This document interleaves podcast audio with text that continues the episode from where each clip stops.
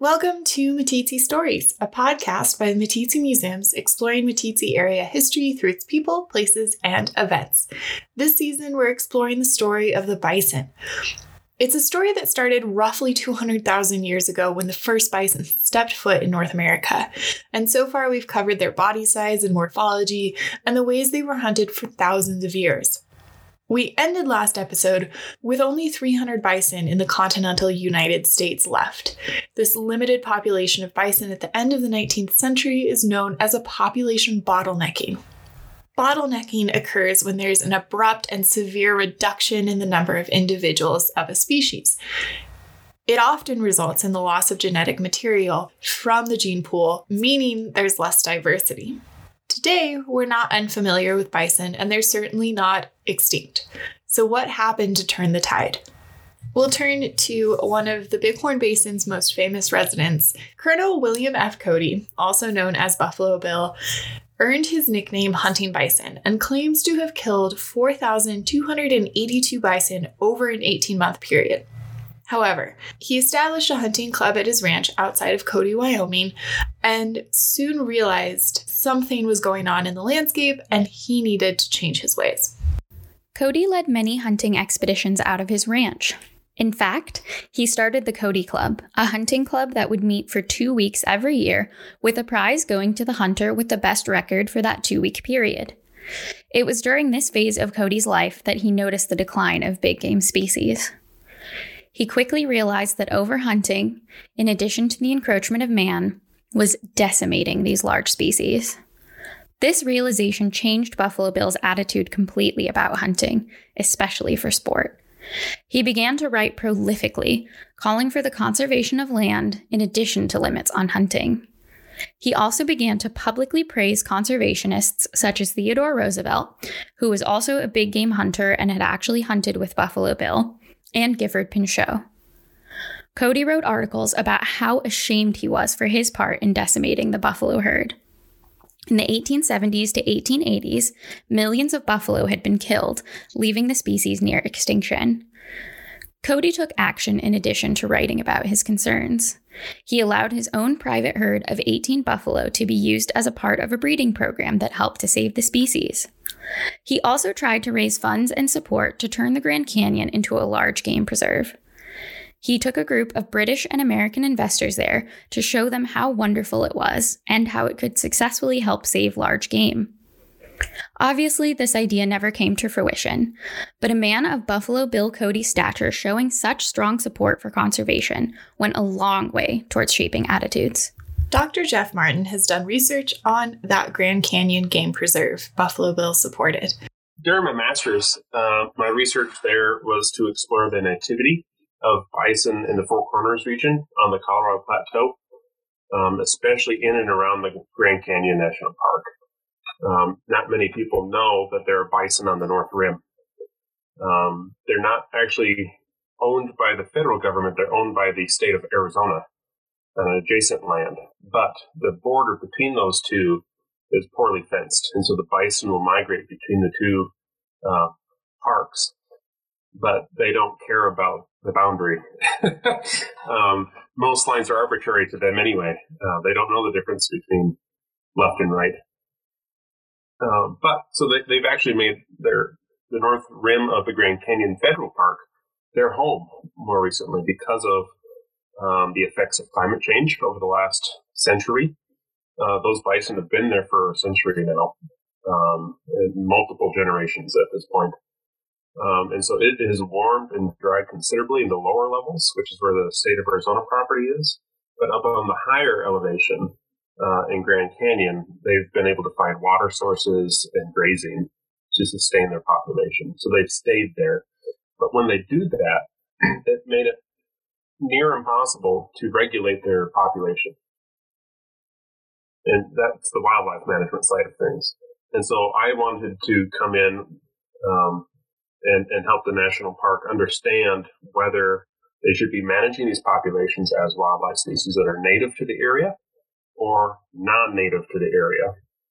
And so I turned the, to the paleontology and archaeological records um, and the historical records uh, and blended those three uh, disciplines to try and get at the answer of are bison native to this specific region of the American West.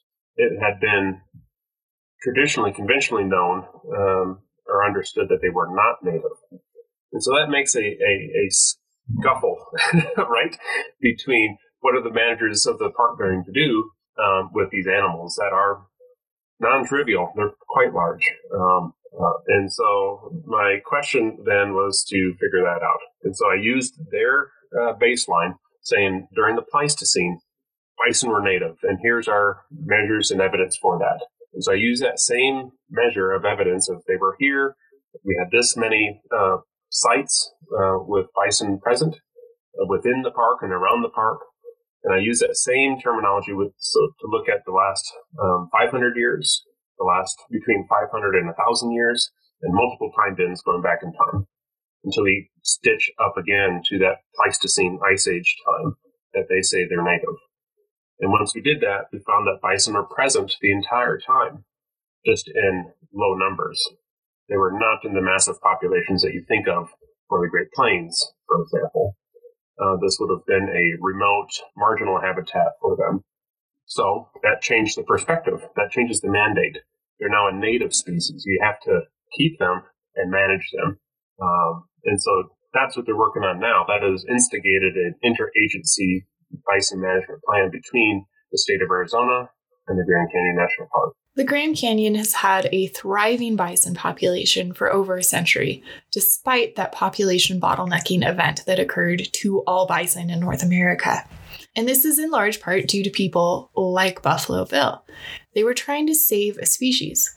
Which brings us to the difference between conservation and preservation of wildlife. So, this is a really hot topic right now in wildlife sciences. And a lot of it is going back to the original definitions that were prepared for us by John Muir and Teddy Roosevelt. And then also you can include Gifford Pinchot in this. So these men in the early 1900s, late 1800s were working around each other. John Muir from the Sierras was of the Big Red Sequoia National Forest, those big, huge trees. Uh, those trees because they're so large and they take forever to mature to get to that stage, require preservation. Preservation is a no use uh, setting. Um, you can recreate, you can walk through it, but you're not to harvest it.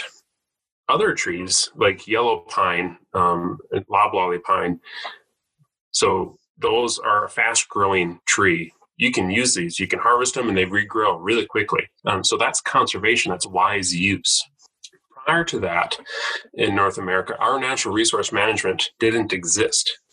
We were harvesting, harvesting, harvesting, harvesting, taking, taking, taking um, from fisheries, from forests, from wildlife. Um, and that's what led to a huge collapse in all of our different fisheries populations, our big game species, and our forestry, especially these like sequoia um, uh, trees. And so Teddy Roosevelt, before he became president, was seeing this. Um, You've seen the decimation of the bison herds. You've seen the decimation of the um, passenger pigeon right in front of him. He's ha- seeing this happen.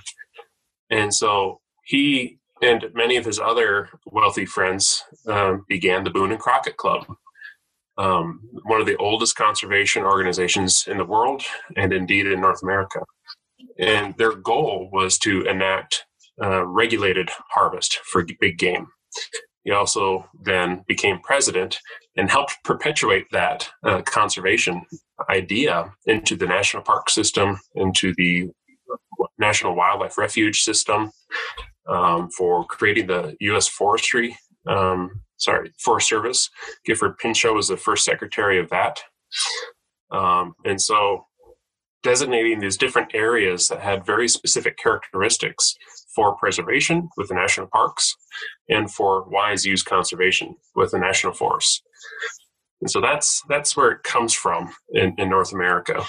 To narrow down a little bit more into wildlife specifically, at that time, in the very earliest um, 1900s, um, under Theodore uh, President Roosevelt's uh, presidency, bison numbered fewer than 1,000 in the entire world.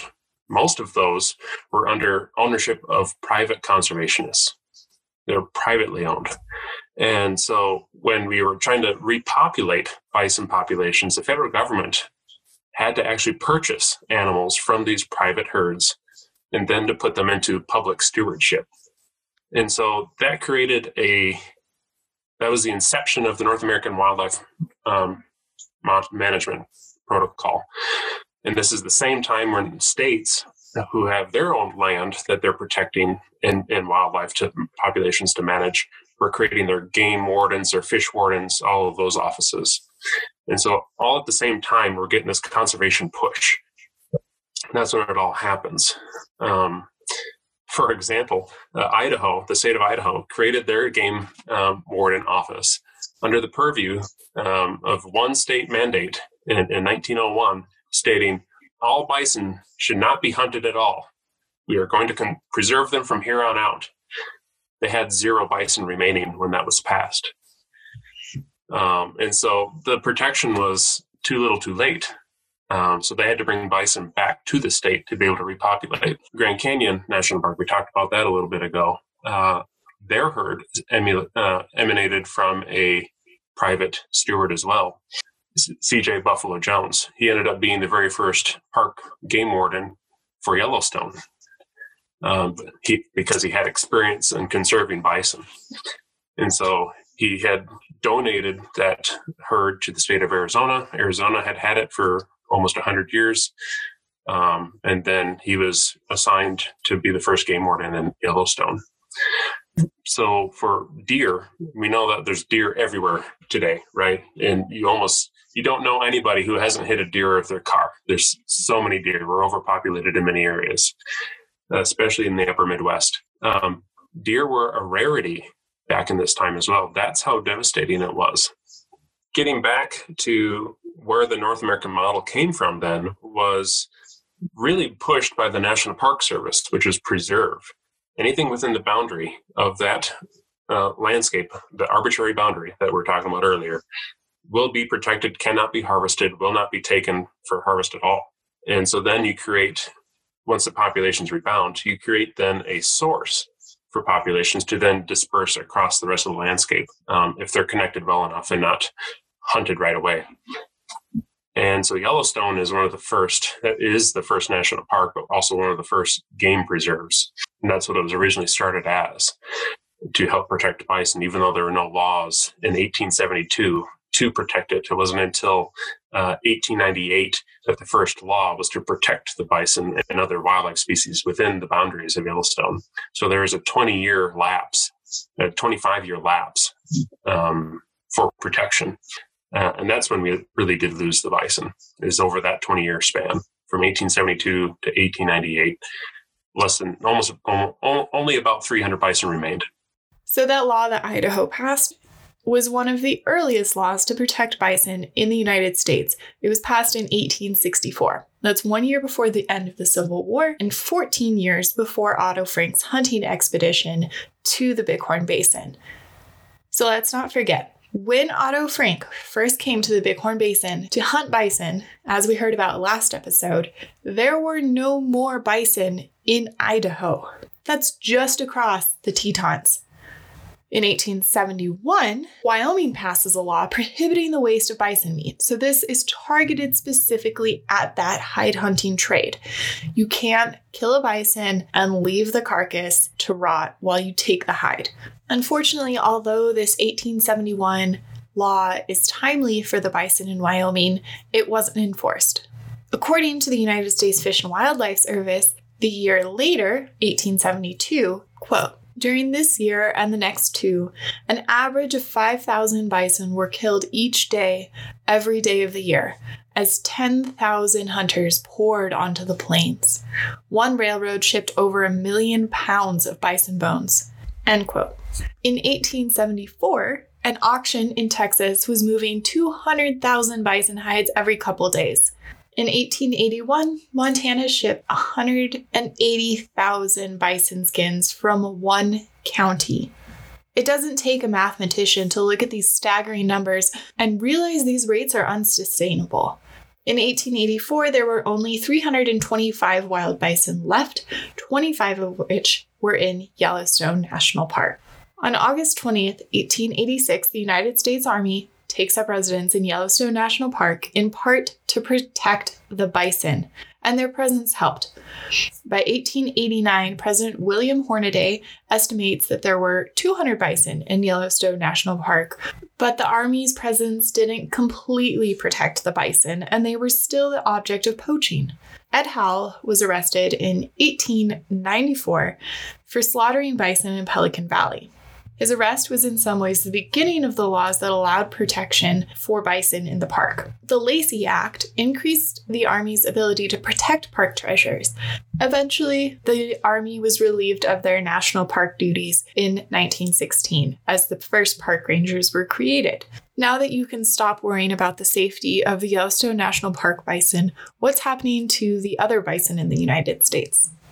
Because of the private stewardship of bison continued to be owned by private um, conservationists, they were ended up considered exempt from having to require obtaining a permit to raise these animals.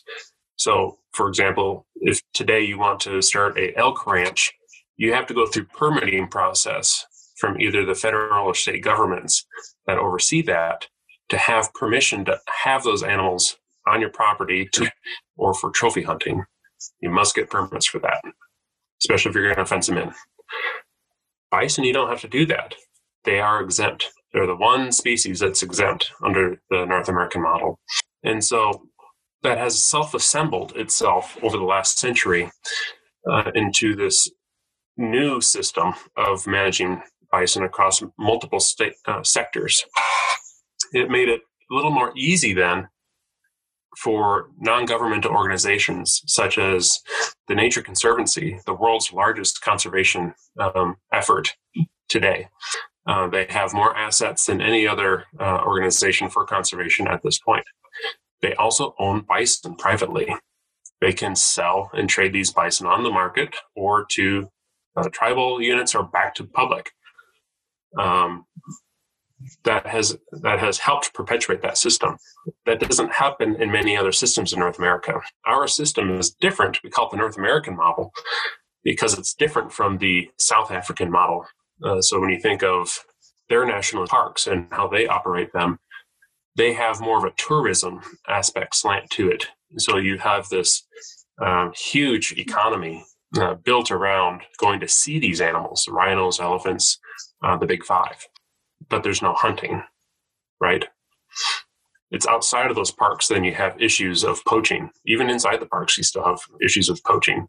Um, in Norway, the system there is with their reindeer is that they have these huge populations of reindeer, and the only way to be allowed to harvest any reindeer for your locker is you must agree to take all of the measurements that a wildlife biologist typically do here in North America and you have to bring those measurements back to the government. And so then the government will use all of that information to help regulate their numbers and what next year's take will be. You want to always keep within a certain relative maximum and minimum population. Um, and so that's a similarity between Norway and North America, at least, that we have that take system included. So if you want to go deer hunting here this this year, uh, you have to wait for the um, regulations to come out to say what's the percent take going to be. Now that's been determined by your state wildlife biologists, and then they issue up the number of permits to get that take. And that's how you regulate the populations. Well, try to. Um, bison operates outside of that. because they're privately owned, they're like a pro- production livestock in some aspects. On the tribal lands, they're used as a way to feed their own people. Um, they don't sell the animals outside of the system, they keep it within to feed the community. Within NGOs like the TNC, they will sell the animals breeding stock often because they are seen as a, uh, a, a good seed bank, for lack of a better term, to get access to unique genetics.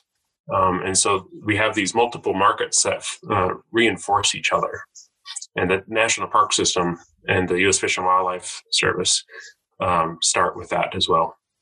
Uh, they don't sell the animals, but they repatriate um, to tribal lands. Hopefully, your head isn't spinning too badly. But now that we've established what the North American model is, and that conservation is wise use, while preservation is more along the lines of don't touch that, this is why we can't have nice things, we're going to end this episode. Next time, we'll be learning about repatriation of bison to tribal lands and more. For more information on the topics in this episode, please visit the show notes. You can find Dr. Martin's work with the Grand Canyon bison herd there, as well as more reading on the North American model, conservation and preservation, and wildlife management. Special thanks to Paris Franklin for reading the quotation at the beginning of the episode. Wherever you're listening, please remember to rate and review the podcast. It helps people find the podcast and it helps us learn what you guys like and don't like. Thanks for listening, and we'll catch you next time.